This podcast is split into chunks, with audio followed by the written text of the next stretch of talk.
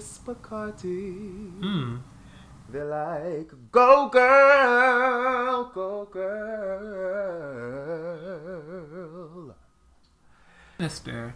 You guys, that was our minister of music, Vaun, with the classical version. Uh, that was a classical Okay. rendition, yeah, just a little classy. You know, we're, we're real classy based. So like Uh-huh. we gave you like ratchet with the Nivea, but then the, the vocal was like classy with a you know like a dash of jazz and gospel.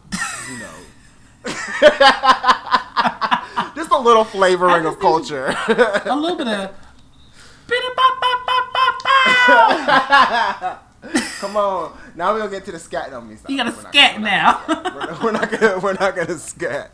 We're not gonna scat. Um, welcome back, ladies and gentlemen, to a brand new episode of Grown Up Gay with Vaun and Malik. It is I, Vaun, uh, the bad bitch of Ocho Rios, um, the greatest gunkle alive, Hmm. and overall future bad bitch of New York. Wow. Mm-hmm.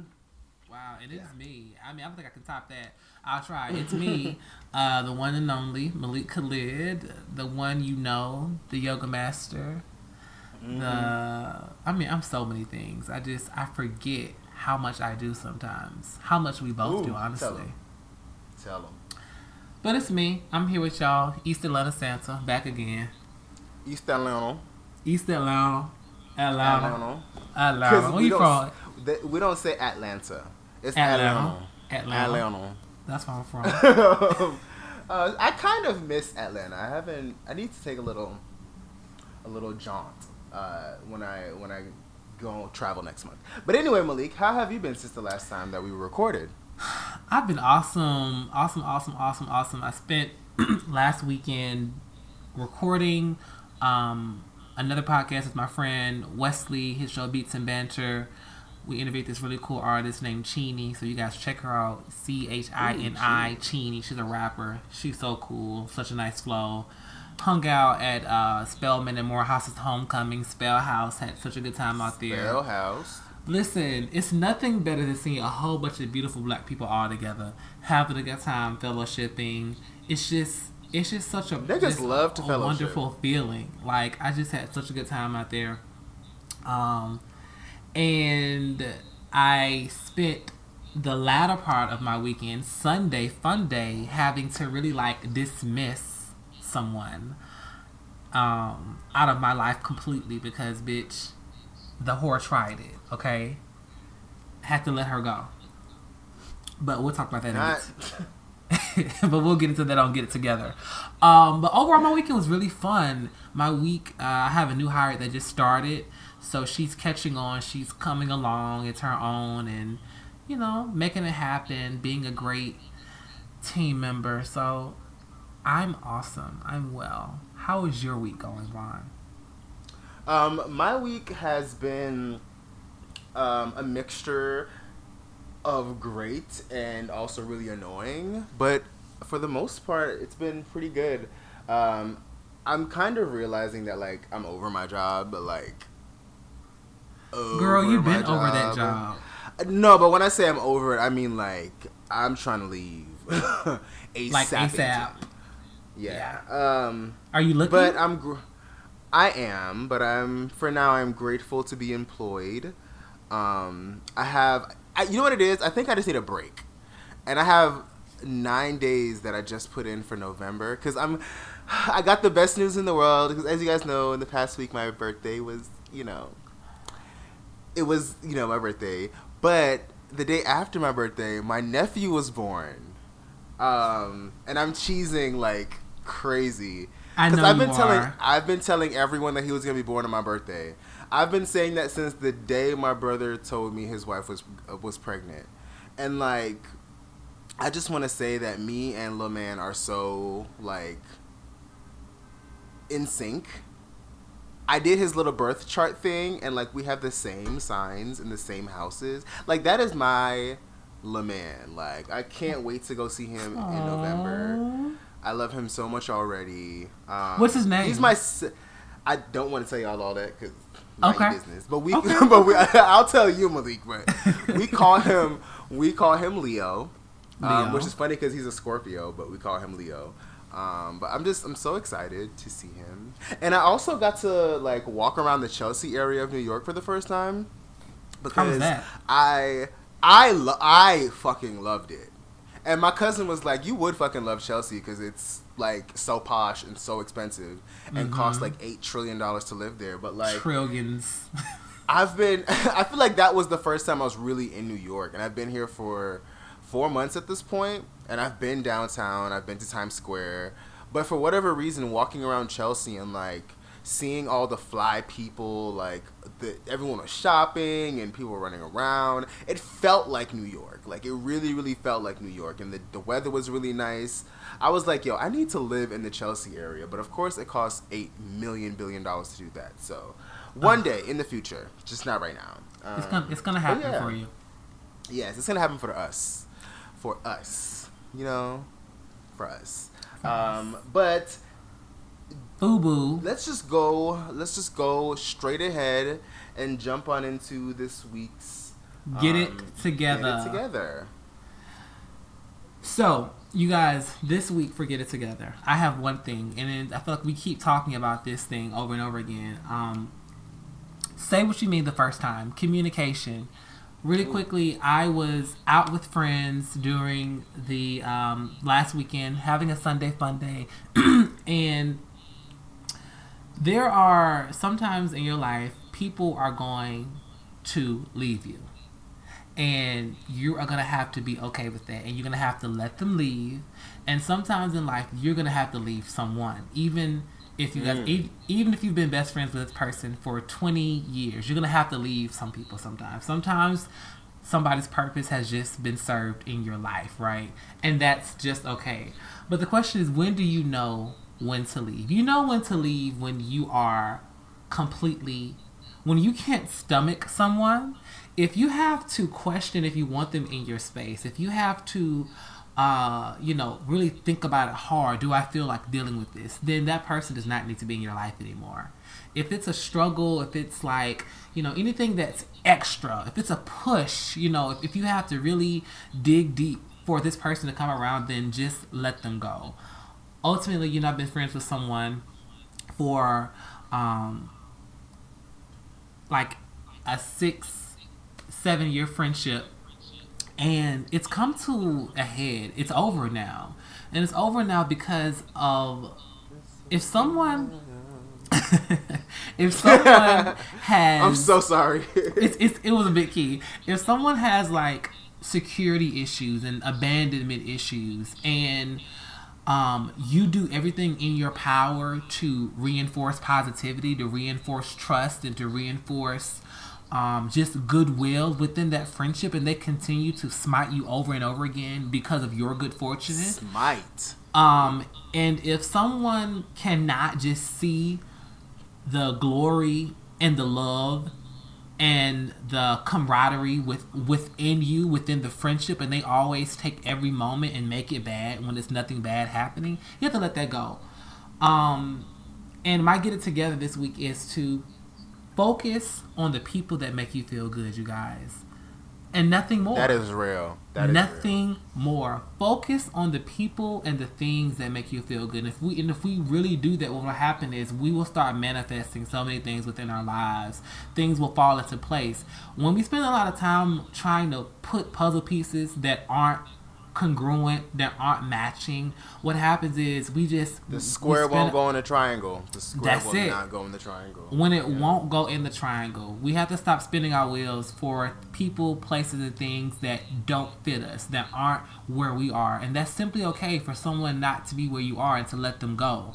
So, Ooh. um, get it together this week. Spend more time doing things that make you feel good. And I don't mean like indulging, you know, I mean you know working out makes you feel good. Working out you know meditation makes you feel good. You know you know going to get that medicure and pedicure twice a month or three times a month that makes you feel good or whatever you know getting that massage or reading that book or writing that open letter to yourself whatever it is that makes you feel good whoever makes you feel good and positive and happy keep keep that energy and keep that space away uh, keep that space with you. But don't ever think you need to go back to something because of tenure, experience, or history. Come on, Jesus. You don't have to do that. And um, that's my get it together, you guys. That- get it that- together. that really spoke to me, especially the last part of that. As okay, for those of y'all that don't know, I am doing something right now called Four Months of Focus. I officially start tomorrow, mañana. Um, although we're, it, it'll be the third day of November. Whatever, don't judge me. Where I'm starting that officially then, um, and I ironically, your get it together is kind of what my four months of focus is gonna be, and that's selfishly dedicating four months to my mental, emotional, physical, and financial well-being. Yep. If anybody wants to start with me, you can start on Monday, um, or you know whenever it is for you, it's good for you. But that really spoke to me because I was having a conversation with my friend Corey earlier, and he was talking about how like, because he moved to LA, and he was saying that like people don't even realize that he moved to LA, like quote unquote friends.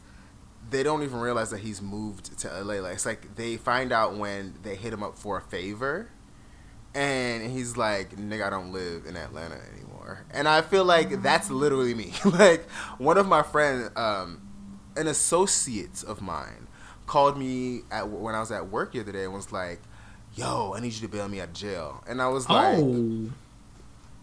Whoa. I was like, A, why are you in jail? well, no, no. A, why are you calling me while I'm at work? B, why are you in jail? C, I don't live in Atlanta anymore. And he was like, What do you mean you don't live in Atlanta anymore? And I was like, You just wasted your first call because I don't live in Atlanta anymore. I moved to New York. And he was like, What? And I was Damn. like, Yeah. like that's not And a call. you like- want. That's that's not what you want to hear when you're trying to get out of jail. Right. I was like, I'll do you a solid. I'll call your father. And he was like, man, I didn't want Pops to know. And I was like, well, you can stay in jail or I can call your father. so it's up to you. So I called his dad for him. And, you know, that, that, but that, that whole ordeal, like, it just reminded me that, like, it's okay to let go of certain quote unquote friendships. Um, and I'll admit, I tend to have a bad, I, I tend to have a bad habit of of um, not nurturing all of my friendships um, because of a lot of my own issues. Like I tend to be very secluded and and, and um, you know, I like to be by my damn self. And people like to go out and do things, and I'm not always the most social person. So I feel like you have to pick and choose like which friendships are good and like dedicate to those friendships and nurture those friendships because I'm one of those kind of people that held on to a lot of quote unquote friends because we've known each other since high school. Um, even though I've emotionally detached from them, for whatever reason, I still kind of held on to some, you know, whatever the significance was of those old friendships because, like, it's the, guy familiarity of it. about- Like we we, we want to just Exactly. it's it, it's familiar. Exactly. Exactly. Yeah. Like that's literally it. Because the guy that I was just talking about, like, it was him and like five or six other dudes that we were all best friends, and I have not spoken to the majority of them since maybe 2016. And I Hmm. haven't spoken to him since the one that called me to get him out of jail since like maybe eight, six to eight months ago. And it was one of those things where like it was he needed a favor, and I can often be that friend for a lot of people where it's like, oh, I need a favor, and I think because I don't know what it is, but over like the past mo- like month or two, I've become very hypersensitive to people hitting me up because they need things and not just hitting me up to like say what's up. Because I'll, I'll I'll be honest, I don't always hit people up just to say what's up. Um, only because I feel like I, I live in a weird space with a lot of quote unquote friends where it's like I don't know if you're really my friend or if you were just using me for you know, whatever the case may be.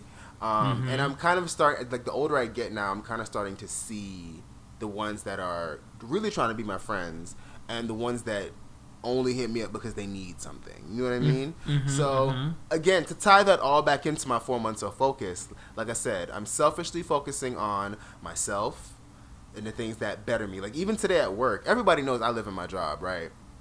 even today at work, like I walked in and I'm over my director. Like you know how you say like separate yourself from people that have like negative energy or people that like you have to force yourself to be around. Yeah. She's one of those kind of people because she's spoken about everyone behind. Like you know that person that talks shit about everyone behind their back to everyone. And it's like, girl, eventually like you're playing a game of telephone and someone else is gonna pick up the call. And like Mm-hmm. And clock your tea. And clock your tea, right. And she's one of those people and I can't wait until I like hand her my two weeks notice so I can be like, sis, here's what you don't do. Don't talk shit to about everyone to everyone because what's gonna end up happening is we're all gonna end up talking about you, Damn. which we did. Um, so like today at work, I left. Like I didn't stay my usual 19 and a half hours. Like I can't. I listen. I pumped in there. Like got to my desk, got myself situated, went upstairs, came down at the end of the day, and was like, "All right, y'all have a good night." Like wasn't no extra. I wasn't staying to help nobody do nothing. Like, and it wasn't even a, a like to be malicious. It was just I always stay and help. I always go the extra mile. I always do the most for other people, and it's never reciprocated. And like my mother and I even had this conversation, and she was like, you know, so, you know, you shouldn't do things, you know, to be for, for it to be reciprocal. And I'm like, you know, that's not even the case. And she goes, I know because I know you. But what I'm saying is, don't do things for it to be reci- reciprocal, but you will receive, you know, God's gift in the end. And I was like, that sounds good. and she was like, my mom was like, don't, don't even start. Don't even start. Like I said what I said. Don't even start. So I'm trying to like come from a place of like going back to doing things and being my nice, helpful self while also still being selfish and doing the things that I need. Because I do struggle with being selfish. Like, I tend to put everyone and everything before me. And that ain't happening no more. Like, that shit's not popping. Hell I gotta get my life together. Gotta get my life together. So, You got to. yeah. Four months of focus. Focus on yourself. I'm excited for you. Yes. Thank you, friend. And happy belated birthday. Thank you. Thank you. Feel so. Happy birthday Take it to church. Come on. to you. To who? Happy birthday Come on. to you. Come on. Happy? Happy birthday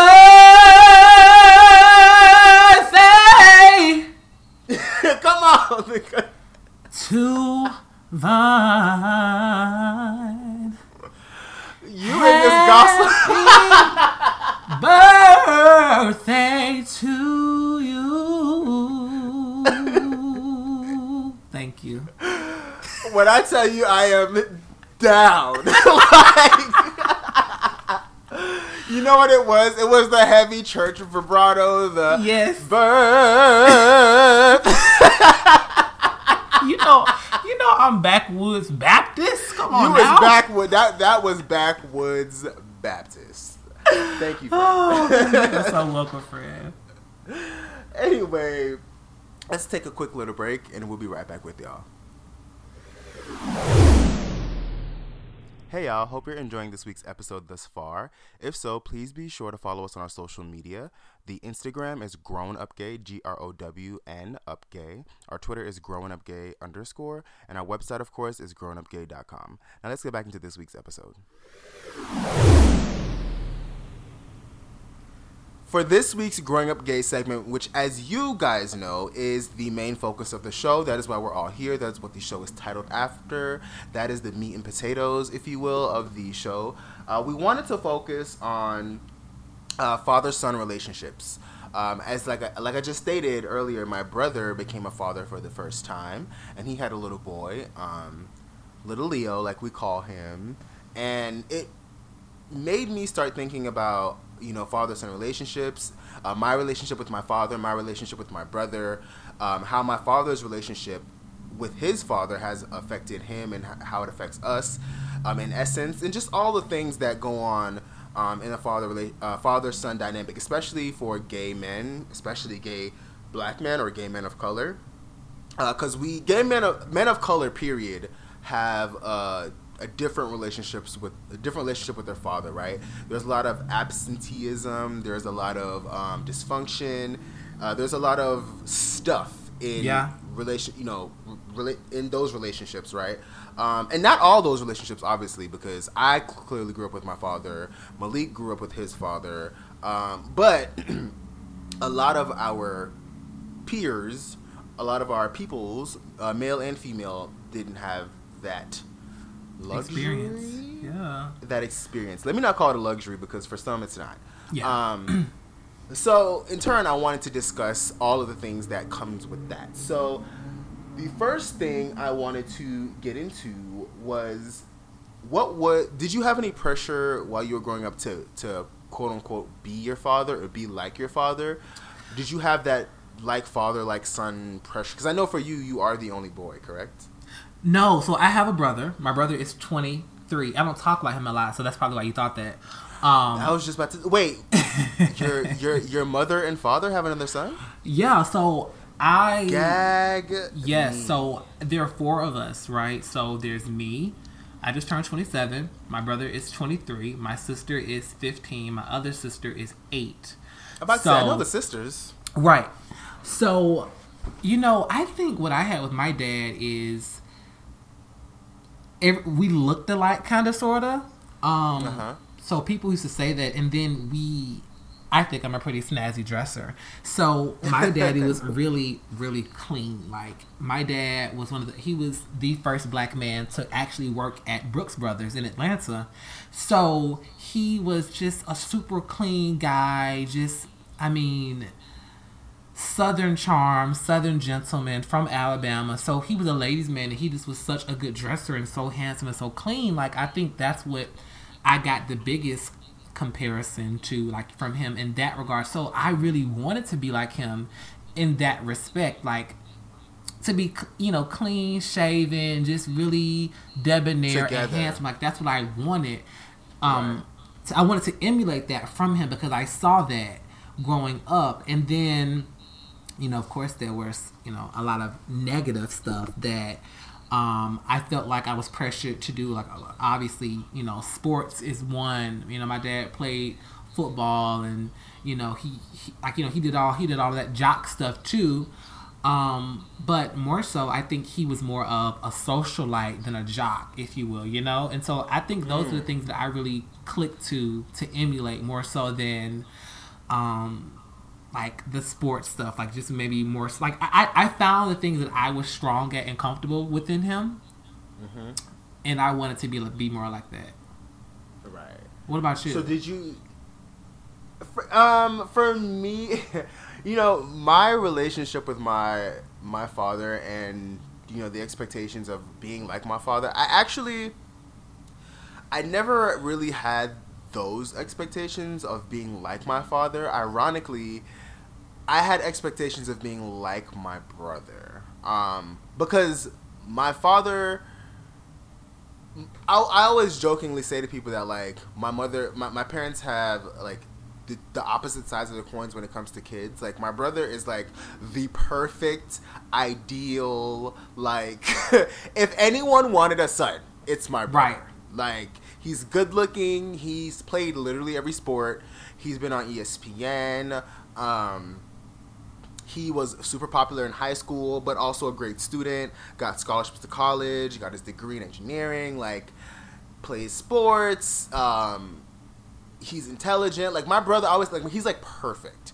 It's like if you wanted to have a son, you wanted to have my brother, and then there's me, right? Like you have the all American, then you have right or the all Jamaican, but you Yeah. know whatever. Well, Um, you know what I ha- mean. Yeah, I know what you mean. Like the ideal. Yeah. Yeah, yeah, You yeah. have the I. You have the ideal son, and then you have me. And I always grew. Since my brother is older than me, I always grew up um, seeing my father's relationship with my brother. And seeing how much my brother, in my eyes at least, was like my father's favorite yeah. and was my my father's I, now this is we're gonna tie this back in in the end and y'all will see where all this pulls together um but yeah my i always grew up with more so the pressure of being like my brother because i knew my father loved those things about my brother. Like my father and my brother could bond over sports. Wasn't happening over here. Like i, I distinctively remember us watching the 76ers like this was like back in like 98 uh, when we like first moved to america. Um, or it was in 99 one of the two. Um, we were watching like the 76ers game and i distinctively i was all of like seven or six however old i was I remember seeing Allen Iverson coming on the TV screen and thinking, "Ooh, he's fine," and like my my my father and my brother were so into Jordan, and my brother loved Iverson, and I was like, "Yeah, I like Iverson too." Not for the same reasons. At that age, I knew it wasn't for the same reasons. With the braids. yeah, yeah, like because he was like my first crush. I loved Allen Iverson. Um, but like, I, yeah, I so Kobe I- more. I've never cared for Kobe. I don't find him attractive. Um, I don't like him. I don't know what it is, but like Mm. I've never liked Kobe Bryant. Like I, I honestly can't even explain it. Like I used to use the fact that he like raped that girl as like a crutch. as like, well, he's a rapist, so I don't like him. But it, I know. But in reality, I, you know what it was? My brother was such a Jordan Iverson fan, and my father hated the Lakers. like, Oh, shit. Hated the Lakers. So I think I just adapted all of their disdain for the Lakers, Absolutely. and and Kobe Bryant as my own, but because I have no like actual reason to dislike that man. But I still to this day, every time I see him, I'm like, ew, Kobe Bryant. But anyway, so that was I think where so uh, more so where my pressure came from. I wanted to live up to the the bar that my brother had set for my father and my mother. I wanted to be that son, and even though I knew very quickly, like I remember going to soccer practice for the first time, and because like when I- when we lived in Jamaica, I ran track, I played you know soccer, I did all that stuff. And when we moved to America, I didn't touch it for like two years, and I think that mm-hmm. was like when the gay festered. that was the that was when the, the gay, gay, the gay, the, the American gay hit you. Right. I caught a strong case of the American gay. And um, and I remember we went back to uh, my my father put me on a, a football team, soccer that is, a team. And I remember going to the practice and being like, "This is just not for me. Like I don't not wanna it." do this." right. Like I enjoy running around and playing. I played kickball. But I was like, this whole sports part of it, like, I don't give a fuck about none of this, like, at all. So that was more so where my uh, issue, if you will, came. Um, but one thing I wanted to ask you, what was it like? Because I mean, being that we're we're queer, right? We're gay, young black men, right? What was it like when you first realized, like, oh, there's there's a difference between what my father wants from me and what I want from me. Like when was that first time when when that reality like became real for you? When you could like really feel the tension of that? You know, honestly, I don't think my I don't know what my father wanted from me because I Oh. feel I feel like in my household there was a lot of confusion happening internally with me. It was internally within me because of the fact that like my father used to do some really like fucked up things to my mom. Like he would take money out of her purse. Um, he he was just a, like a, like he did some real fucked up shit like often as I was growing up. So I had really like conflicting views of my father and of myself, honestly, because I was like, why is he doing these things? Like like why? You know? Right. And so seeing that growing up, I remember that I I was like I to to I was so angry at him like to get back at him I would go and he had my dad had like this coat in the closet so I would go in that coat pocket and take whatever money he had I would take it just to like see his reaction you know and mm-hmm. So for me it was like i thought that that was like okay i'm gonna get you back for what you're doing to my mom right? And so Right. the reason why i say that i don't know what his expect what his expectations were of me is because i didn't my dad never he did he never encouraged me. He never affirmed me. He never uplifted me any of those things because he didn't know how to do that because he never had that within his own life right? So mm. it was a very like looking back i could see why i have had so much indecisiveness within my own life because of the fact that i wasn't like motivated that that way at my house with someone pushing me and and and you know and, and guiding me and, and telling me like this is the path because he didn't he didn't have those kind of tools. And he definitely didn't have those kind of tools to try to like to tell me one way or the other um you know how like i wasn't able to look at him and say this is what i want to be like until much later in my life after he kind of got his shit together and started like being more of the entrepreneurial entrepreneurial person that he was meant to be. And when right. that happened, I saw a different side of him. Like I wanted to be more self enterprise, how he was later in life before he died.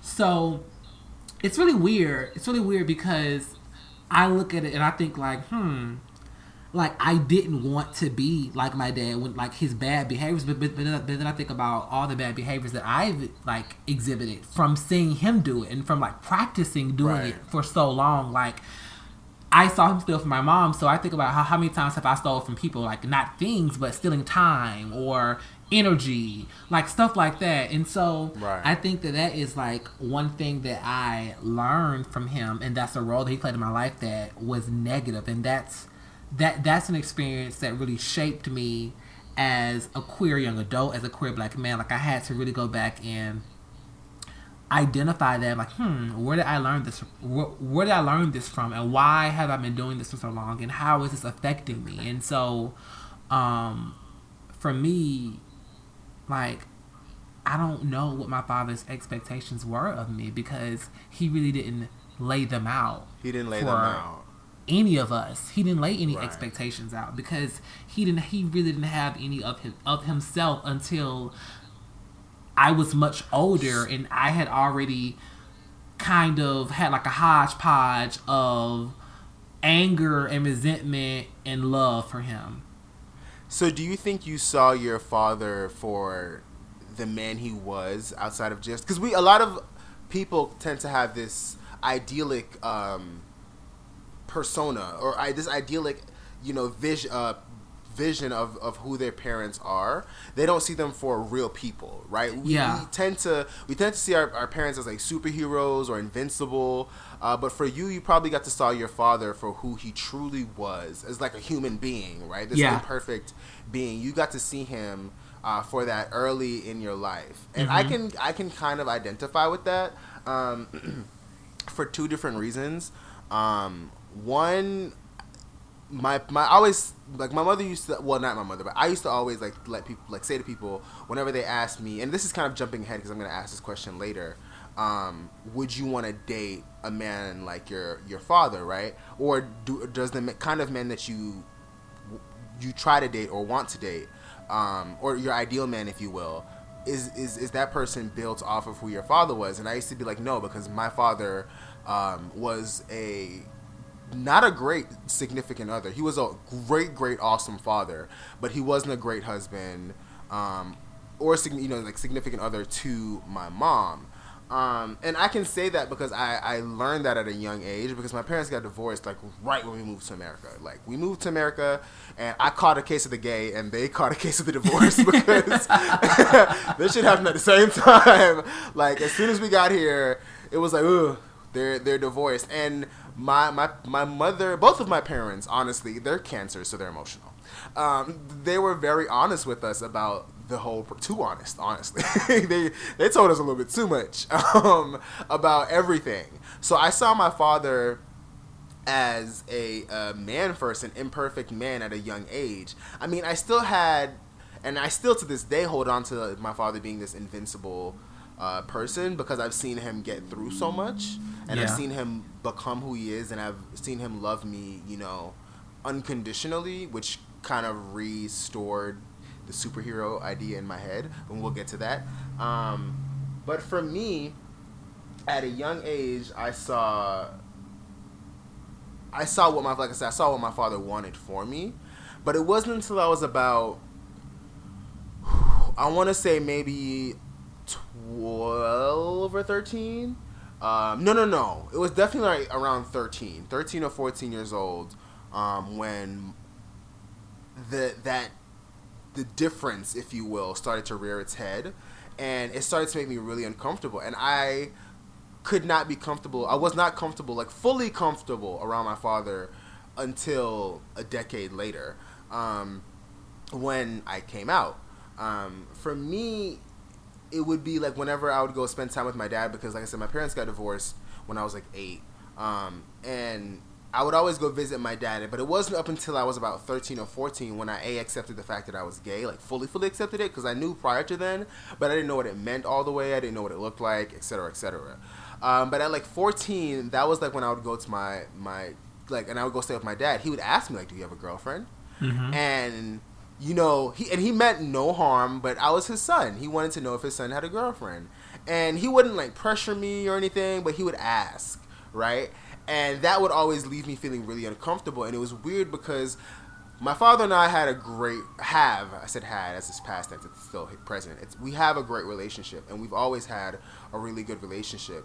Um, but there came that time where I did start to accept my my sexual orientation and I I knew my father's Jamaican my father's almost 60 like he's an, an old school jamaican man. And like i remember hearing him like they would show gay people on tv and he would make comments.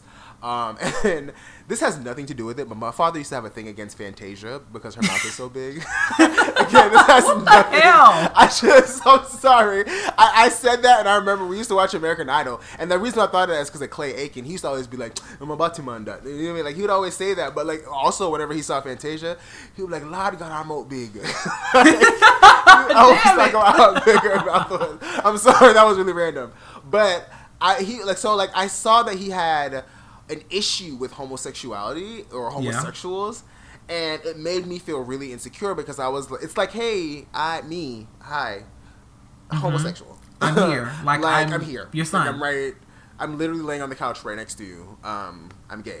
Um, but he didn't know this, and he was just being, like I said, uh, uh, unfortunately, a, a lot of Caribbean, Afro Caribbean Yeah. men, just a, a part of the diaspora period, are They're homophobic, like that. especially the Mhm. older ones. Um, some of them are severely, severely homophobic, and then there's some that are just like, I don't know what that is over there, but I'm not fucking with it. like, you know what I mean? So there, there's that that that scale. So for me, it was around um, like 13 or 14 when I started to kind of feel that uncomfortable feeling around my father, and I couldn't 100% be myself. I couldn't. We couldn't have like full out conversations. Like even when I would go visit him, I would fly down after we moved to Atlanta. It would always be like a great visit up until the point when he would ask me like if I had a girlfriend. And the older I got, the more he would pressure it.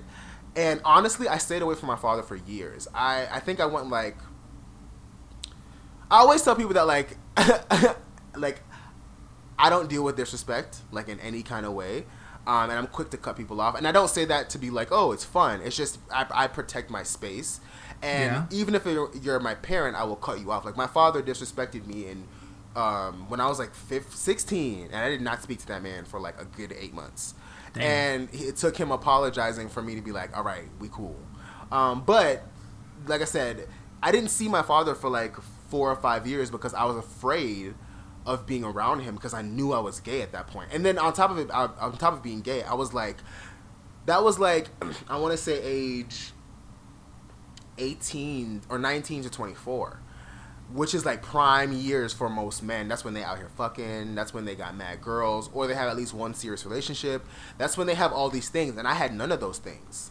Um, and it, I knew like at that point, my because we would talk over the phone, and he would ask me, and I was like, if I can't deal with it over the phone, I can't deal with it in person, and I would avoid him at like all costs, and it's really horrible because something could have happened to my father, and I wouldn't have not seen him in years. You know, God Yeah. forbid. Yeah. So um, that is that. Um, but since we, we kind of already touched on this, um, did did the the role you're okay? So do the kind of men that you are attract are, that you're attra- attracted to?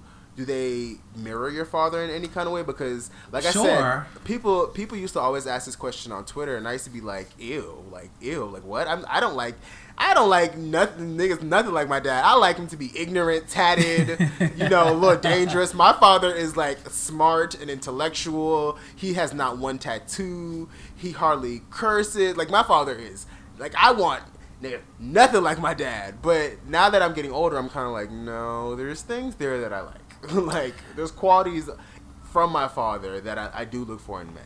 So do- I mean, is that the same absolutely. Like, you? yes, like, I mean, again, my dad was an amazing man. Every person has their shortcomings, um, but I think what I like, what I liked and loved most about my dad is the fact that he really, his personality. If you met him, he would pull you in, and everywhere he went, people loved him and people wanted to be around him, and you know, people just regarded him and respected him so much because of his exterior and because of his spirit and the way that he treated people, the way he talked to them. So, um, I absolutely am drawn to guys that have dynamic personalities and that are um, hustlers in that sense of trying right. to create and um, you know establish something for themselves because I think that that's what humans and men are supposed to do like create and establish things for themselves so i'm definitely attracted to that um, and, and, and I'm att- and I'm attracted to some of the bad qualities like communication. Ooh. You know, like niggas not knowing how to communicate. Like for some wait, reason. Wait, wait, hold on, hold on, hold on. Um, are you attract? Are you attracted to those things, or do you think you've um, attracted those things? Both. Like, it's a okay. mixture of both. I think I attract I think I attract them and I am attracted to them because it's like it's it's a familiar space. You know, if you grow up mm, in a mm, household That's so where, honest, friend. That yeah. If you grow up in a household where your parents aren't communicating about what's happening, that you know, that rubs off on your children. Your children don't communicate and tell you like what's happening. I think the biggest thing that I that I've realized within my adult life is that growing up gay, my father didn't protect me from a lot of stuff. So mm. Um so it, there's a part of me that's like still maybe hurting or feeling vulnerable or and unprotected. You know, like something. Maybe you're yearning that, for that protection. exactly, I'm yearning for that protection. A part of me. It's like, but you know, luckily, I remember there was this guy. Um, I tried to buy a car a, a long time ago, and this guy stole my money. Um, oh wow! And so I didn't get the car. And so I remember this was my dad. My dad died from. Um, he had um, congestive heart failure. And so this was maybe a month or so before he passed away, but he was I, I was calling the guy who stole my money and I got him on the phone and my dad like took the phone from me and he was like on the phone, like trying to yell at the guy, curse him out, but he was so weak and fragile at this point um, wow. that he was not even able to be the big six foot three, two hundred and forty pound guy that he's always been. Like that, that dad, that superhero that I had once known was gone, and. Mm. But the crazy part about it was that he still, he still in that moment was trying to protect me from something, right? Right. Um, so you know, there that's I want to be more like that. I want to be more um like have those those moments and those qualities. Like those are things that I try to remember and like have shine through. Obviously, outside of the bad that you know um that that happened growing up. And so I think that you know I'm attracted to the good qualities that are from my dad and the bad and you know, with me, it's more so about identifying, understanding, hey, why am I feeling this way? Where is this coming from? You know, how can I really heal myself from this? And and and for me, it's like let's not date right now because we know that if you're dating right now, you may be bringing some fucked up shit with you. You know, right, right. And that happens that's, so often. That's real. That's real. Yeah, that's like real. um, I. Ooh. I was I was just gonna say like I know I know for me personally, uh, like I said, I never used to see it before, and it's funny because I remember like and it's crazy that I remember this, but I remember like three years ago, I want to say like three years ago, I was like tweeting just randomly about my my father, and I think it was like either my birthday or Christmas or something like that. And Brand, one of my followers, Brandon, was like, "Yo, your father has ruined every other man for you." Um, because I am like a daddy's boy, like, and I didn't realize this until I got a lot older. But like, my my father, I think the thing that I look for most when I think about like dating or like the kind of man that I that I want to end up with, my father has always made me feel secure. Um, my father, like from a very young age, like and there's the there's the material side of it and i think now i have the the emotional side of it which is it's kind of a dangerous thing to have both. Um, like growing up whatever i wanted my father made it happen. Like i would go i would literally go to my dad and be like i want this.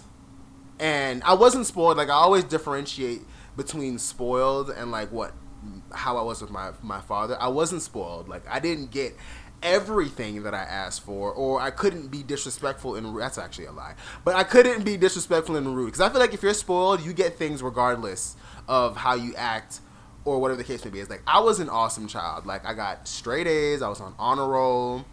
My parents never had to worry about me. I was very self sufficient. Like I took care of my, my parents whenever they were sick. Like I was that child that did all that. Like my Ooh, brothers I was not out, that child. I was bad. No, I'm. I wasn't. my my brothers would be out running around, and I'd be like, "Nah, mom, I'm gonna make you soup," or "No, dad, I'll," you know, whatever the case may be is. So like, I I did like all the material, and then that's honestly how my father shows his love is by taking care of you, is by providing for you, um, and that we'll discuss that a little bit more later. I know I keep saying that, but we will. We'll get there.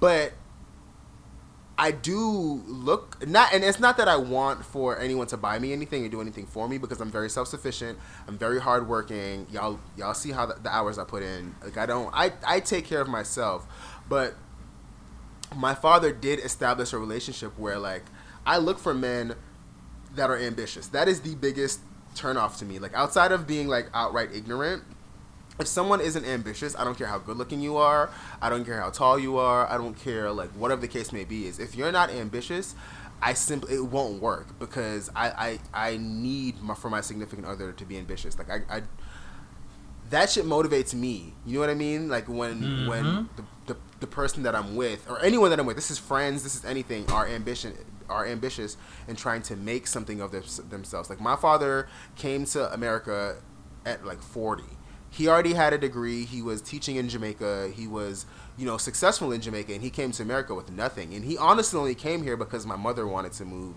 to America. My mother's a nurse and was, you know, doing her nursing thing in America.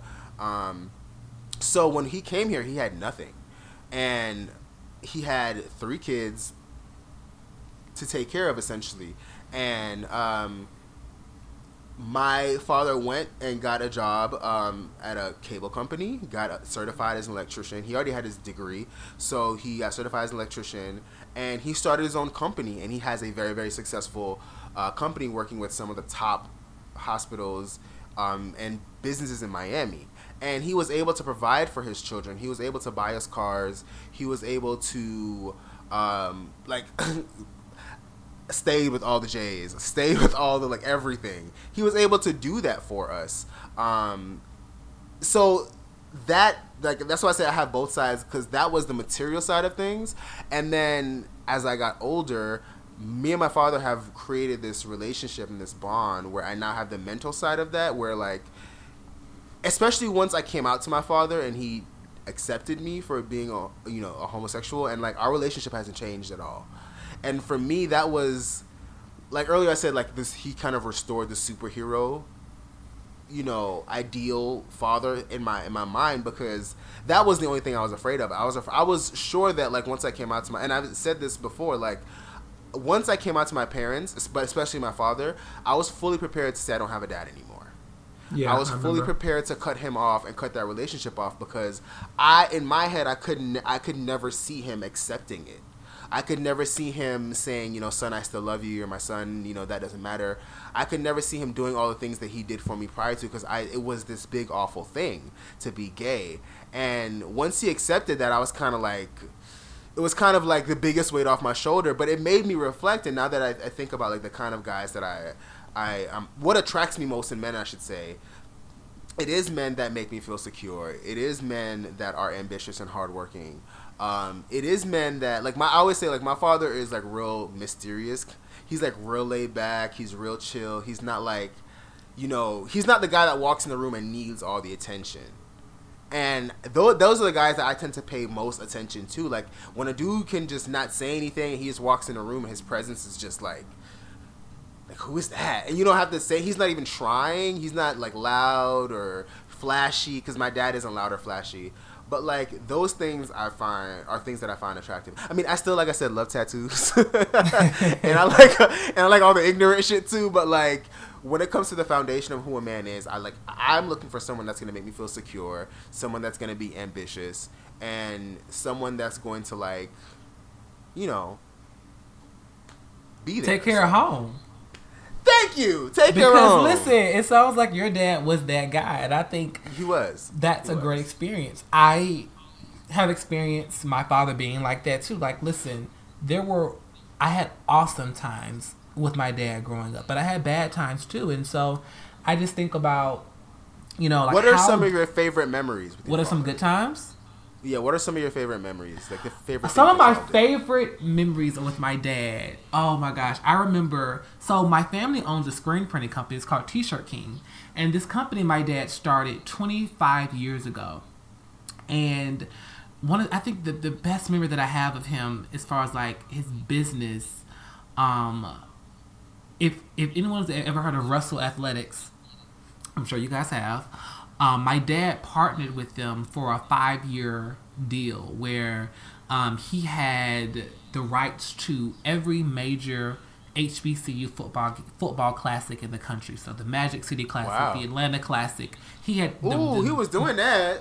Yeah, he had the vending rights. So that means that he was exclusive printer um, for these games. And so when I saw him accomplish that, when I saw him, you know, go in those meetings, work with those lawyers, work with those CEOs, you know, and I felt like I could do it. You know, I knew that I could do it because he was doing it. So I think that's like just that's like the shining moments, like those years of seeing him go to those games and I mean and and like these were productions like he would have 30 people working for him 40 like uh, he would have a whole staff, a whole fucking on, team staff. of people working and and and the fact that he empowered me so young like so I was 14 13 years old managing adults like walking around you know just Did you have on, a clipboard? Bitch, you know I had a clipboard. Cause you know niggas love a clipboard. You know a nigga love a clipboard. I had a clipboard. Love, so in listen, so I'm so I'm at the football game and I'm like walking around the stadium, checking on people, making sure they have enough inventory, seeing how much money they have, like managing. And so the fact that he empowered me so young to take charge and to lead and to, you know, use my best judgment for situations really made me mm-hmm. feel good and I love those memories about my dad. Like I I, I love that he, you know, just allowed me to he was he'll be like, you know, Khalid, you make the decision. Like, what do you think? And I'll be like, I think this. And and he'll be like, okay, let's do that. And I'll be like, wow, like, thank you. So that's dope. That is really yeah, dope. that that yeah, like those are the when I think about my dad, the first thing that, that comes to mind is just a hustler. Like just the the ingenuity of a black man making something out of nothing when every nothing. door is slammed yes. in your face he made a way and you know, ultimately, that's what I appreciate, and um, I think that's what I'm more so want to be like. You know, I, I want to be tenacious. I don't want to stop. I want to make it work. I have to figure right. it out because that's just. I think as Black people, that's what we have to do. That's dope. That's dope. Um, I think for me, I have so many. It's funny because my father did a lot of the same things. Um, I remember when my father first started his company, me and my brother were like, "Ooh, like our dad has a business. What is this yeah. mean?" Like, yeah. and we he he used to take us uh, with him, and it would be cool to walk into these like big hospitals and like everyone like knew my father but like i said my mm-hmm. father wasn't a, a, flashy person but like everyone respected him like we would walk around he would show us like wires and he would like let us do stuff and he would like we'd be like in ceilings and shit like doing all types of like electrical stuff. And he would be trying to teach us but like we're we were young. Like we weren't we weren't really paying attention. Um but i think a lot of my favorite memories with my father um, go back to us going fishing. That was the thing that my my father and my brother and I uh, that was the thing that we did. Like we went fishing all the time. Like he would take us out of school on a Friday, and like we would spend the weekend in Key West uh, fishing. Like we would rent out like boats, and it, would, it was crazy because we would go like deep, deep, deep sea fishing. Um, and it would be like nothing but white people and us um, because it's like four hundred dollars a pole to like go out on those things. Sometimes it's like really expensive. Um, so we would go deep sea fishing in Key West. Um, we used to go to shout out to anybody in you know South Florida. There's this place called Dania Pier. I don't even know if Dania Pier is still there, but like we would get up at like six a.m. Um, go to we would always go to Burger King get breakfast at Burger King, and then go to Walmart and get like ice and snacks, and like we would always get a Snicker and a Sprite. Like I would have a that is a the Snicker. best combination in listen, the world. Listen, listen. Like a Snicker and a Sprite. a Snicker and a please. I had Sprite. so. Listen, listen. That used to be so like that used to be our thing. Like we would have breakfast, then we'd have our Snicker and our Sprite, and then we would be on the pier fishing for hours on end. And like the, the those are the the best. Those are absolutely the best times and best memories I have with my father. It's like that, and also my father again i'm real extra. Uh, so once we had a when i moved to atlanta i was in was it ninth grade? I was in 10th grade. And we had this uh, in one of my science class we had a, to, a project to, to build something and make it light up right? You had to Mhm. make something light light up. So like you had people that were like using you know potatoes to light bulbs and random like a bunch of random shit.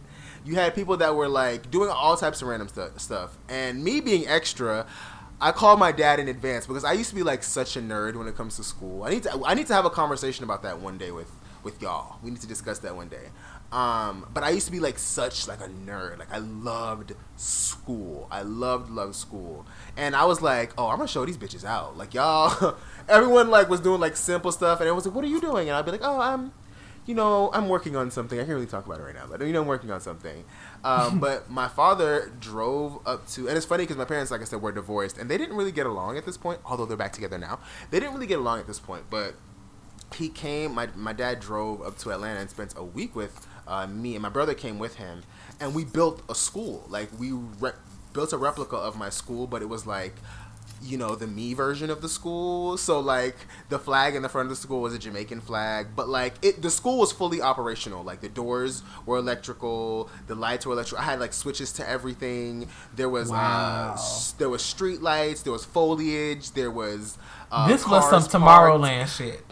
right like it was eh, because my father was my father was an electrician so it was like oh this is nothing like he, he, this is what he does like we drew it up we went to home depot we bought all the parts we like we went off on this project and i'll never forget walking into class with like my, my brother and my dad holding the project and me walking in front of them like yes bitch i am i am here and this is this is my school. And my, my teacher was like what the fuck? Like like what? She's Like, you fucking keeping this." overachiever. She, she was like, you know, I'm keeping this right, and I was like, I know, because I'm not taking it home on the bus. Uh, but yeah, those are those are some of my favorite. Now, I want to touch on before we wind up the seg- uh, the segment. I want to touch on two more things. One, what is the first time you saw the like a crack in the superhero of who your father was? Like, what was the first time you realized, like, whoa, this man is not Yeah. Invincible. So I was um, um my dad was getting ready to leave to go on a, a big excursion, him and his crew, um, to uh, New Orleans for the Bayou Classic. The Bayou Classic is always doing Thanksgiving weekend. So all of my family was at our house and my so my parents so backstory my parents married divorced remarried right? So when my parents remarried it was a it was a much better time for us in our in our household. My dad's his business was hustling and bustling. My mom was at the top of her game at T-Mobile. She was developing curriculum. Like it was a really good time in my life after they got remarried. Um, and so my dad was getting ready to leave and go to New Orleans for the Bayou Classic, and he said he wasn't feeling well. And he had just been in the hospital previously for something. And that Thanksgiving came. he wasn't feeling well. He went and did the show. I mean, the the classic. And when he came back, he was in the hospital. Um, and he just began to change. Like his, mm. he, he began to move a little slower and just become more sickly. Like literally, that was Thanksgiving. He was dead in April. Wow. Um. So yeah. Um, mine is similar to yours. Um, thankfully, my father didn't pass away. Yeah. Um, but my my parents' wedding anniversary um, is New Year's Eve. Um, so, like I said, my parents got divorced when I was like eight. Um, but my uh, my mother and my father have always had this on and off again relationship. Uh, they're back on now. They've been back on for about a year and a half at this point. Um, but they always had this on and off relationship, and it was it was very like they didn't hide it from us. Like they they, they showed us the the discomfort, you know, the uncomfortable. Uh, I always struggle saying that part, that word, uncomfortable. no, I'm serious. Like I, the the, Jama- the Jamaican just jumps out, and, I'm, and it just it sounds funny. But anyway, they showed us the uncomfortable parts of it, and they showed us like the beautiful parts of it. Um, but anyway, like I said, my father's very well spoken. He carries. He's never sags his pants. He's very together. Like that is a man that's about his image. He's not flashy, but like he comes correct. Um, so one day, this was December 30th.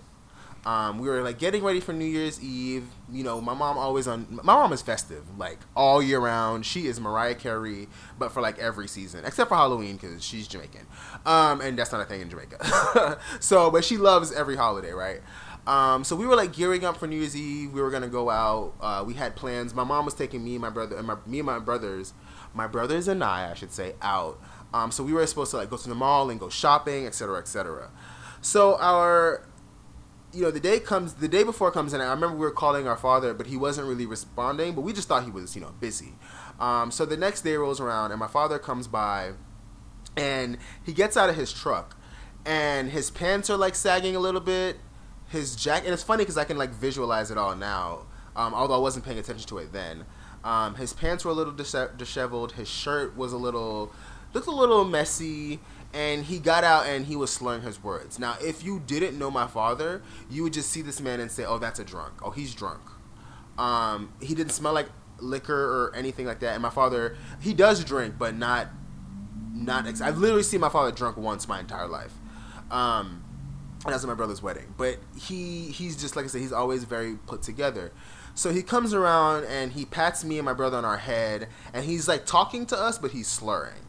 And mm-hmm. he, my father would always give us money, like every time he saw us. It was like pocket money, or like if we asked for something, whatever the case may be. Is and it was like he was going in his wallet to give us money, but like it wasn't, like something wasn't connecting. But mm-hmm. we didn't look, we didn't think too much into it. We were just kind of like, okay, whatever. Um, and then he left. Like he he he he went to talk to my mom. My mom was like, "Why are you acting like that? You know, you're acting strange, whatever." My father didn't. My father left. So my mom was like, "That's weird." Um, so a few hours passed by, and we're on our way to the mall. And my mom was like, "You know what? I don't feel." Which you know, women's intuition or intuition. They know, but they especially know. women's intuition. When they know, they know. Mm-hmm. So my father, my mother you know, she's like, okay, let's go see your dad. Something wasn't right. Let's just go check on your dad. So we pull up to his house now, and there's police everywhere. Uh, they have a gun pulled on my dad, um, and my father is like at his door, struggling to get in. And luckily, like we, pull, I, I always say, like looking back on it now, my father could have easily been, you know, one of those cases, one of the hashtags. Yeah. Um, because what happened was he was trying to get into his house, but he was having a stroke. We didn't know this at the time, um, but he had literally been having a continuous strokes from that morning or like the middle of that night um, up. So he drove while having a stroke. Um, he came like he got out. He went to the bank while having a stroke. He came and he came to our house while having a stroke. He drove himself home while having a stroke, and thank God he couldn't get inside. Um, like I guess when he's tr- at, at, the stroke was getting so bad that like to the point where when he was trying to get into his house, he couldn't get in. and that's just really God's grace because had he got like the doctor said, had he gotten into his house and like went in his room to go lie down, he would have died. Wow. Uh, and he would have he would have died in his sleep. So we rushed him to the hospital because my mom was like, "Whoa, what's going on? This is my husband. This is his house. What are y'all doing?" Um, and then that's when she realized, okay, something really isn't right. Call the police. Call the ambulance. So we rushed him to the hospital, and they told us that he was essentially half brain dead. He had been essentially having strokes for for hours on end and was half brain dead. And my father couldn't talk. My father couldn't walk. My father had to have massive surgery. Um, just a litany of things all happened at once, and it's again God's grace how he survived. Um, but that was for me the first time, and I remember me and my brother like having looking at ourselves because we were like, I think maybe ten and fourteen or eleven and eleven and fourteen, and we were eleven and fifteen. I'm sorry, and we were like like we're about to lose our dad. Like yeah. what is I remember like thinking like what does this mean to not have a dad? Yeah. And that was for me the first time I saw that like whoa, okay. Like this could be real, like, like something really. This could, could be real. Yeah, like yeah. he's not invincible because I had never. I don't even think I'd ever see, even seen my dad sick. like legit, I don't think I've ever even seen my dad sick prior to them. Then, like he was always my dad. Like he was always fixing things. You know, he was always my dad and yeah. that was the first time that it was like not that superhero. So, how do you want to honor um, him moving forward? I want to honor my father by being my best self, and that's honestly why I work as hard as I do, and that's honestly why I, I, I try to be as. That's why I'm as hard as hard on myself as I am, um, because I know how hard my father worked to become the man that he's become and to build all the things that he's built and to essentially set set his family up and be, he's been able to take care of his family. Um, and when I say his family, I mean his family back home and his children and you know like his now grandchild. Like we're good. Like my my father's always been able to make sure that we're good.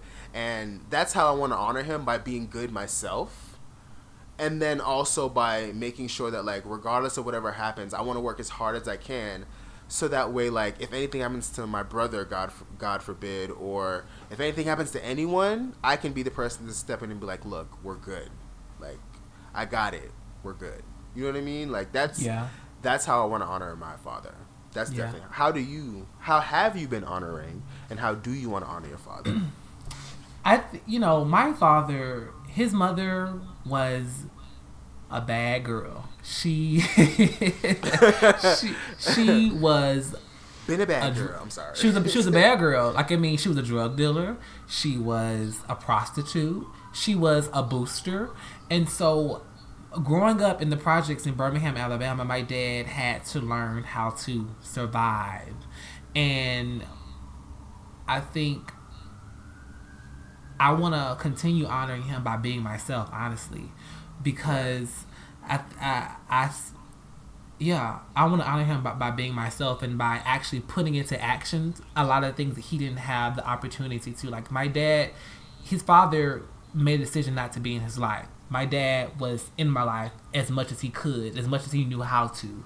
So I want to keep the theme of showing up. I want to keep that going within my life. Like I want to show up and be myself every day I can because I think we, you know, I don't I don't ever want to get wrapped up in, into being someone other than who I am naturally, and so I want to honor him by continuing to, you know, try to just peel back the onion of who I am on the inside and, who and who I'm like, you know, pushing myself to be Right. Just I, I just want to be authentic. I think my dad had a really hard time with that because he didn't have anyone to say it's okay to be yourself.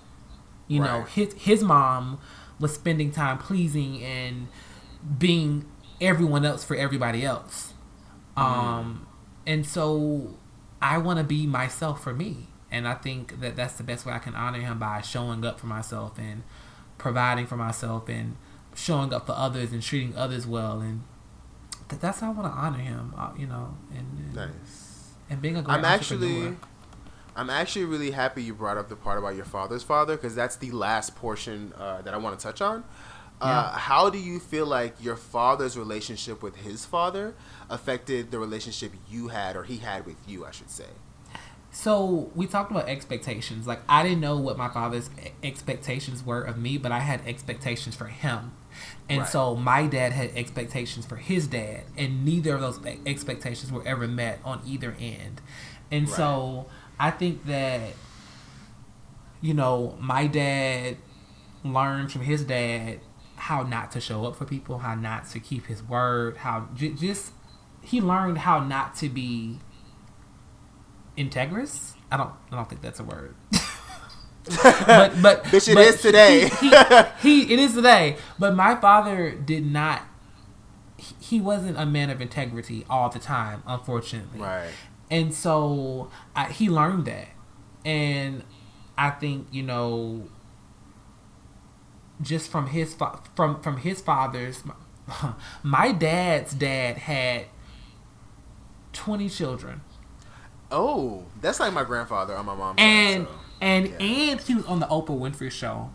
He Like, Oprah did- was. yes, Oprah did a whole. Oh, you need to pull that episode up. I, you know what? It's a really old episode from back in like the eighties or nineties. Very that old. is- I don't know how I can get, a, that's a little- on it. He was he was on the Oprah Winfrey show. My grandfather. Um, Oh, listen, y'all family and- is just destined for. for bitch, let me tell you something.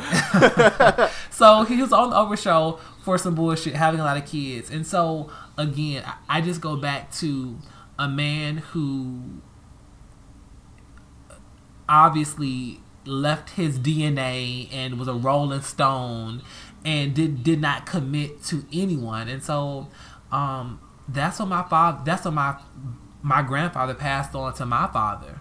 You know, Right. just not n- nothing was passed on to my father that was going to be becoming to build and develop a family. Unfortunately, Right. Right. yeah. No, I I want to ask that question because as fucked up as this is about to sound, um, I think my father not having a good relationship with his father is what made it so easy for him to accept me as a homosexual. Um, and I say I, that because I agree with that statement for sure. Yes, I agree. I say that because, um, and, and this is why I think it's really important to ask your parents questions. And I think you know how earlier I was saying like my my I always saw my brother as my father's favorite or like my father's ideal you know child. Um, as we've gotten older, it's funny because my brother's always like, "No, you're his favorite." Like, go like whenever, whenever. Mind you, we're all grown, so I don't know why we act like we're kids. But whenever like we want to ask him for anything, like the last thing we asked him for was we there's this business that we want to create, um, invest in real estate, that kind of stuff. Um, so me and my brother have been talking about it uh, back and forth via text for a while. And he was like, "So, like, when you come down here, you know, you gotta ask him, right? Cause like you're his favorite." And I was like, "I am not his favorite. You're his favorite." He's like, "Bro, you're his favorite, bro. Like, you gotta ask him." That's and it was so it was so funny to me because I'm like, "Wow, all this time." And he was like, "No, like, man, y'all have a different relationship." And it's funny because my brother spent so much time being this ideal child. Um, and for me, like I just thought it was second nature for my brother. I just thought who he was. Um, but for a, for the, for a really long time, he was really just trying to please my father because, as much as my father, like I said, we have a great relationship and he does for us. My father's not affectionate. Like my father has said, "I love you" to me. Maybe like that I can recall. Maybe like five or six times. Like I know he In your loves me, so I'm not questioning. Yeah, in my lifetime, I'm not Okay. questioning it at all. I 1,000 percent know my father loves me. Um, but He just doesn't say it.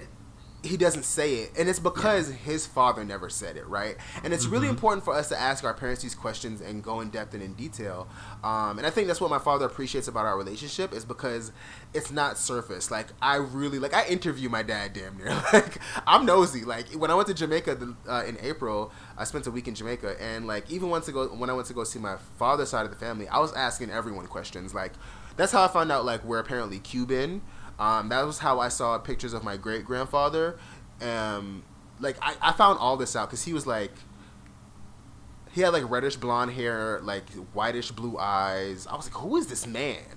Yeah. Like, who is that? And they were like, that's your great grandfather. So anyway, um, but in, in interviewing my father, if you will, and asking him all these, these questions, I found out a lot about him. I found out why he has his. I found out why him and my mother have the relationship that they do, because his father didn't treat his mother the way he, um, he should have.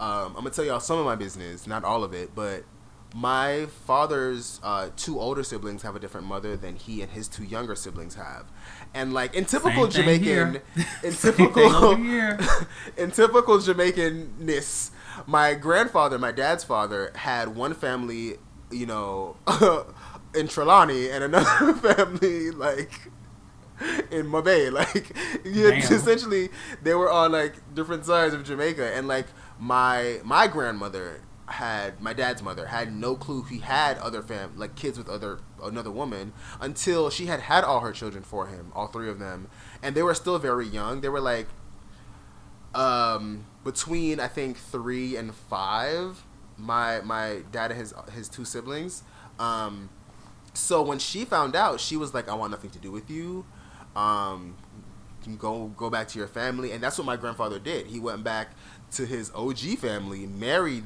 his og wife or his original girl and like went on to live this life. And my father always felt slighted because his siblings he feel like felt like got more from his father. They got the fruit of his father's labor because my grandfather had like a farm and like was successful.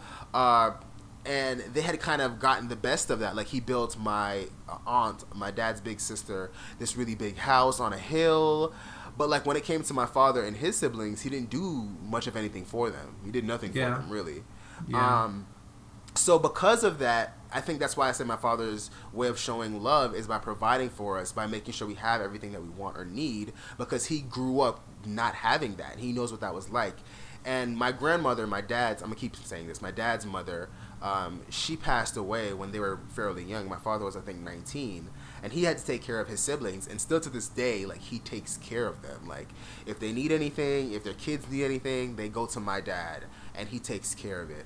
Um, not that they're not successful because they, they they are. They're doing their own things but my father has just been blessed to be more successful so he's able to do more for them and he does that you know at will. Like he's not being forced or anything.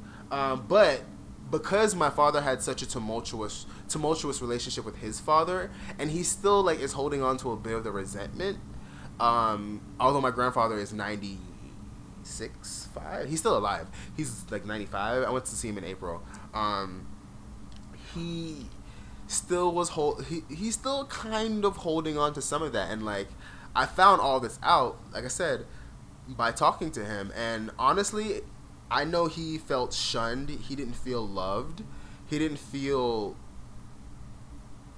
the same like you know how i said the same security my father has always offered me he didn't have that from his father Yeah. so I think when I came out to my dad, I th- like, it, and if you don't know my coming out story to my dad, um, I'll cut it short.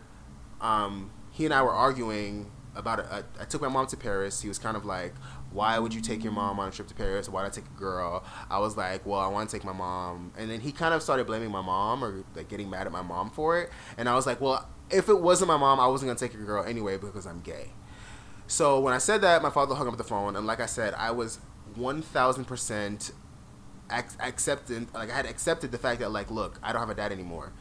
He isn't gonna accept this gay shit. Like, he's not. So when he called me back, you know, the first thing he said to me was, "You're still my son, and I love you. Uh, you being a homosexual doesn't change any of that." And it was, it, I broke down and started crying. And it was, it, it was every time I play it back, it's like I could literally feel him thinking, like, okay, what are you going to do right now? Are you going to make your child feel the same way that your father has made you felt all 50 plus almost 60 years of your life? yeah. Or are you going to accept and love your son for your son? For whatever Yeah. your son is, all of the good and the bad or the whatever. And it's like he he chose to love me and that is priceless. Like that's why I say it's like a little dangerous that like I had the material and the emotional side because a lot of people don't get that. Yep. So I'm real blessed and stuff. Like real blessed. bless, Um, bless. Yes, yes. Yeah. So Mm-hmm. That is that. Is there anything else you want to touch on in regards to this topic, Malik? I mean, there's so much we could talk about, but girl. Oh my gosh, this topic is so it's like so vast. I mean, obviously, yeah. There's just there's so many expectations and so many like just unspoken agreements and so many un, unsaid things when it comes to father and son relationships, especially when you have when you throw the whole queer experience into it. It's like it's just a whole clusterfuck. I think that's Right. something that we're we're gonna continue to talk about. So let's take a little break, and we'll be right back with y'all. I hope we've been able to keep you entertained thus far. If so, you can reach out to us for any questions, comments, and concerns at vaun at grownupgay.com or malik at grownupgay.com. You can actually email the show's personal email with any questions or show topics or anything you'd like for us to discuss. If you want to sponsor us, QT Marie right here at Growing Up Gay Podcast at gmail.com. And that growing has a G in it. So growing up gay podcast at gmail.com. Now let's get into the next topic. Okay, so we're back for the wind down, and this week, instead of focusing on the whole celebrity thing, you know, Nicki is still bullying Cardi. Cardi is still falling for Nicki's bullshit. Um, there were some Halloween costumes. Beyonce was Toni Braxton. Blah blah blah blah blah blah. All that bullshit. um, Mal- Malik wanted us to go back to the word association game, and this is honestly probably what we'll be doing with the wind down section. Not just word association, but like finding fun ways to like bring the show up, if you will, after having deep, you know, discussions. Um, not all the discussions will be deep, but you know, whatever. We'll, we'll Okay. be trying to find fun little ways to to spruce things back up. So I'll let Malik take it from here. Awesome. So this word association game that we're gonna do is gonna be a little bit different. So I'm going to give you a word, and then you are going to finish it with whatever it's it's called finish my sentence. Okay. So for example, if I say if I say pet, you say My dog. no. No? So Oh, like shit. pet peeve, like pet peeve, like finish my sentence. Oh. and then you Oh. provide. Wait, and why then you can't Pet My Dog what be a your pet peeves are? oh, that is cute. Yeah. Okay. Okay. So let's start again. All right. So I'm gonna say bad. Habit. What's one of your bad habits? Um. Ooh. One of my bad habits. Oh. Um. Procrastination. Ooh. Mm. I Okay. and that's ooh. That's part of the formative focus too. I'm trying to get rid of that shit. I procrastinate so much, and then I beat myself up about it afterwards. Like I literally do this all the time. Um, I did it just this Thursday. I had like all these. I had a list. Y'all know I love a to do list. I had a to do list of things that like I needed to do, and I did literally ninety percent of it. And then the last two things, which was get a haircut and finish cleaning my room, um, I procrastinated on. So I ended up staying up until like two a.m. cleaning my room, and I didn't get a haircut. So now I need a haircut, Damn and. I've been beating myself up about not having a haircut since yesterday. So, okay. what's one of your bad habits? One of my bad habits is oh my gosh. um doing bad things. For example, doing bad things. Okay, so for example, like sometimes after yoga, I'll come home and I'll be so lazy and so tired, I'll fucking eat like just the worst shit. And then I'll be like, oh, I'm still hungry. Then I'll want to go like cook a meal. It's like ridiculous. Well, you know, you worked it off, so I mean, you know. It's like I come home, I eat bad, then it's like oh, now I want chicken and, like brown rice and vegetables. It's like what the fuck? It's like you just sat here. It's like you just sat here and ate everything in the kitchen, and now And now that- you want to be healthy, and now you want to eat the good stuff. Like nigga, please. right? Okay, so That's funny. next thing, favorite. Artist. Who's your favorite artist? Everyone knows Robyn Fenty.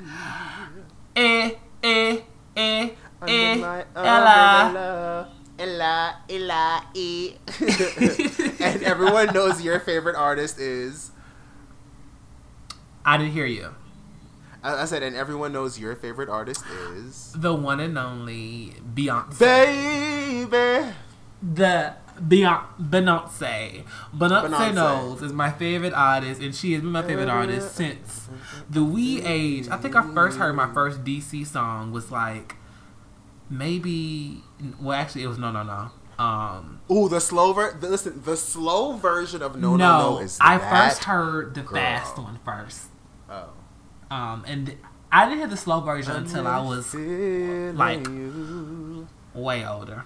That's my shit. I love the slow version. Mm-hmm. Mm-hmm. Okay, next.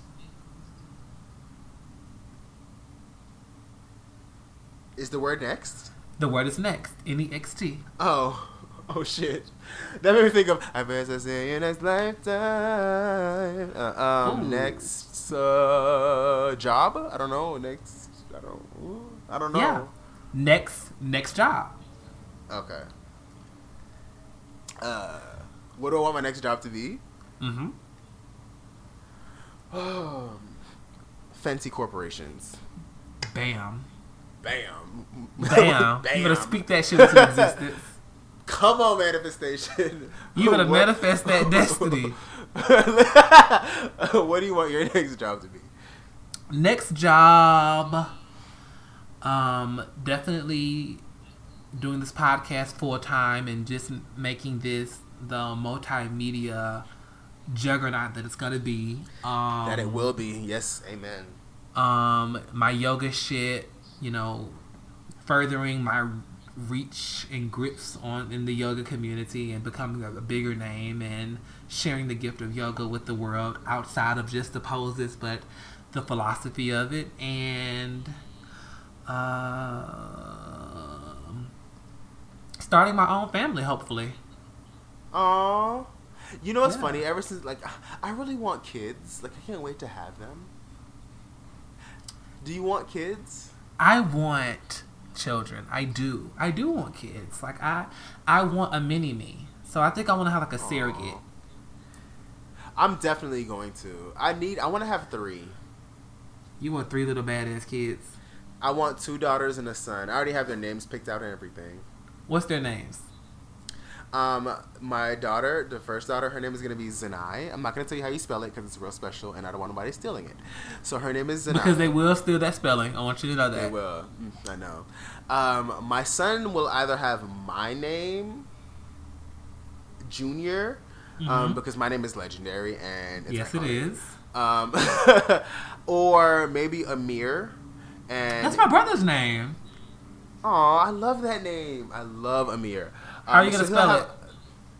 I can't. I can't give that away either. I'll, we'll talk. We'll talk. Okay, Um, and then I want my my second daughter, her name to be Alaya. Alaya Isabella. So her first name will be Alaya, and her middle name will be Isabella. I like those names. I haven't. I definitely have not named my children yet, but um, I know I want them. Yeah. And I want all my children to be born in Jamaica because I'm extra.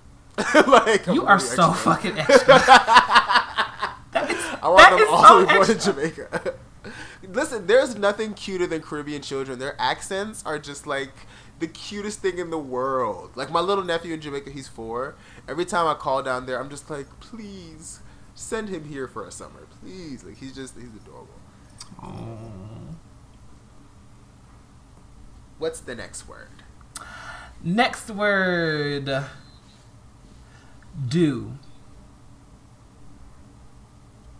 Not. Do not what? Uh, do not. Ooh, do not. Do do do do not. Do, not, do, not, do not do not do not. Oh, do not be disrespectful. I don't Do like not be fucking disrespectful. I don't like that. Like across the board. Like if I go to a restaurant and you're disrespectful to the, the, the servers, or oh my god, do not refer to a housekeeper as a maid or a houseman as a house as a houseboy or that bothers me because I work in hospitality, I work in housekeeping, and whenever people refer to a housekeeper as a maid or refer to a house man as a house boy, and especially because it's always it's always white people that do it. It's like, Yes. do you Calls do, by the do you wanna motherfucking maid. Yeah, I hate that shit. Okay, the last one. Bond. Is that girl? Damn. I love that. I love that. And you guys, Um, that was the first edition of Finish My Sentence. that was fun. I like that. I was not what I thought it was going to be, but I know it was wasn't. fun. You did that. You, I know you switched that wasn't. up. You switched that up. All right. All right. See you, you I know, you. Um, it but fresh for you. Is there anything else you would like to share with the people before we get out of here? Hey, you guys, join me for yoga. Um, November the 17th at Altitude. It's a high rise downtown. We're going to be doing free yoga here um, from 11 to noon. So come out and get some free yoga at Altitude Atlanta. Just Google Altitude Atlanta. Um, it'll it'll come up 250 Piedmont Ave, Northeast, Atlanta, Georgia. Come out to altitude and get some free yoga What on the is that? 17th. That's on a Saturday. Nice. Come on, advance notice. That's what I'm talking It's about. in, yeah, Um, two weeks. Um, please make sure that you guys. Let me get real close to the mic.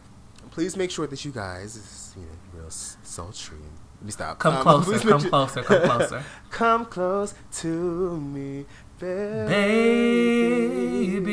Let your love shine through. Okay, make sure you guys are rating us five stars, preferably on iTunes. Um, sharing with your friends, commenting. Email us, please, if you have any questions, comments, or concerns. If you want to ask Malik how he gets all bendy and stretchy, if you want to ask us any fun questions or anything like that, nothing too um, risque. Keep it, you know, classy. Um, or not, be trashy. Please send us a trashy. If you have any, you know, trashy bill you want to send us, or uh, if you need any advice about, you know, ancient niggas, or like whatever the case may be, is, or if you just want to say what's popping, like hit us up. Um, on the show email, which is going to be in the down bar below, um, or you can go to our website grownupgay.com, um, which is going to be going under construction shortly. Um, we have a lot of fun things. We have a lot of fun things coming for you all in the next few months. Um, just stick with us. Again, you can reach me at underscore V A U N on Twitter or at Vaunagram on Instagram, although I don't post anything, so there's really no reason for you to follow me. Um, and you can email me at Vaun at Growin, G R O W I N, upgay.com. And Malik, you can follow him on Twitter at Yo Malik. Yo Malik, Or you can get me on Instagram at Malik Khalid Yoga, and you can email me at Malik at growingupgay.com. Send me all your nudes to that email right not there. Not the news. not the news, G. Send the nudes. you know. I want everyone. I want everyone to send Malik flesh toned shoes. Shit. flesh toned pumps. I want everyone to send him flesh toned pumps to that email. um, but that's gonna be it for us this week, ladies and gentlemen. Thank you all for listening. Hope you have a wonderful day, weekend, week, month, year, life, etc., etc. Um, be good to yourselves and have a good night. Bye. You know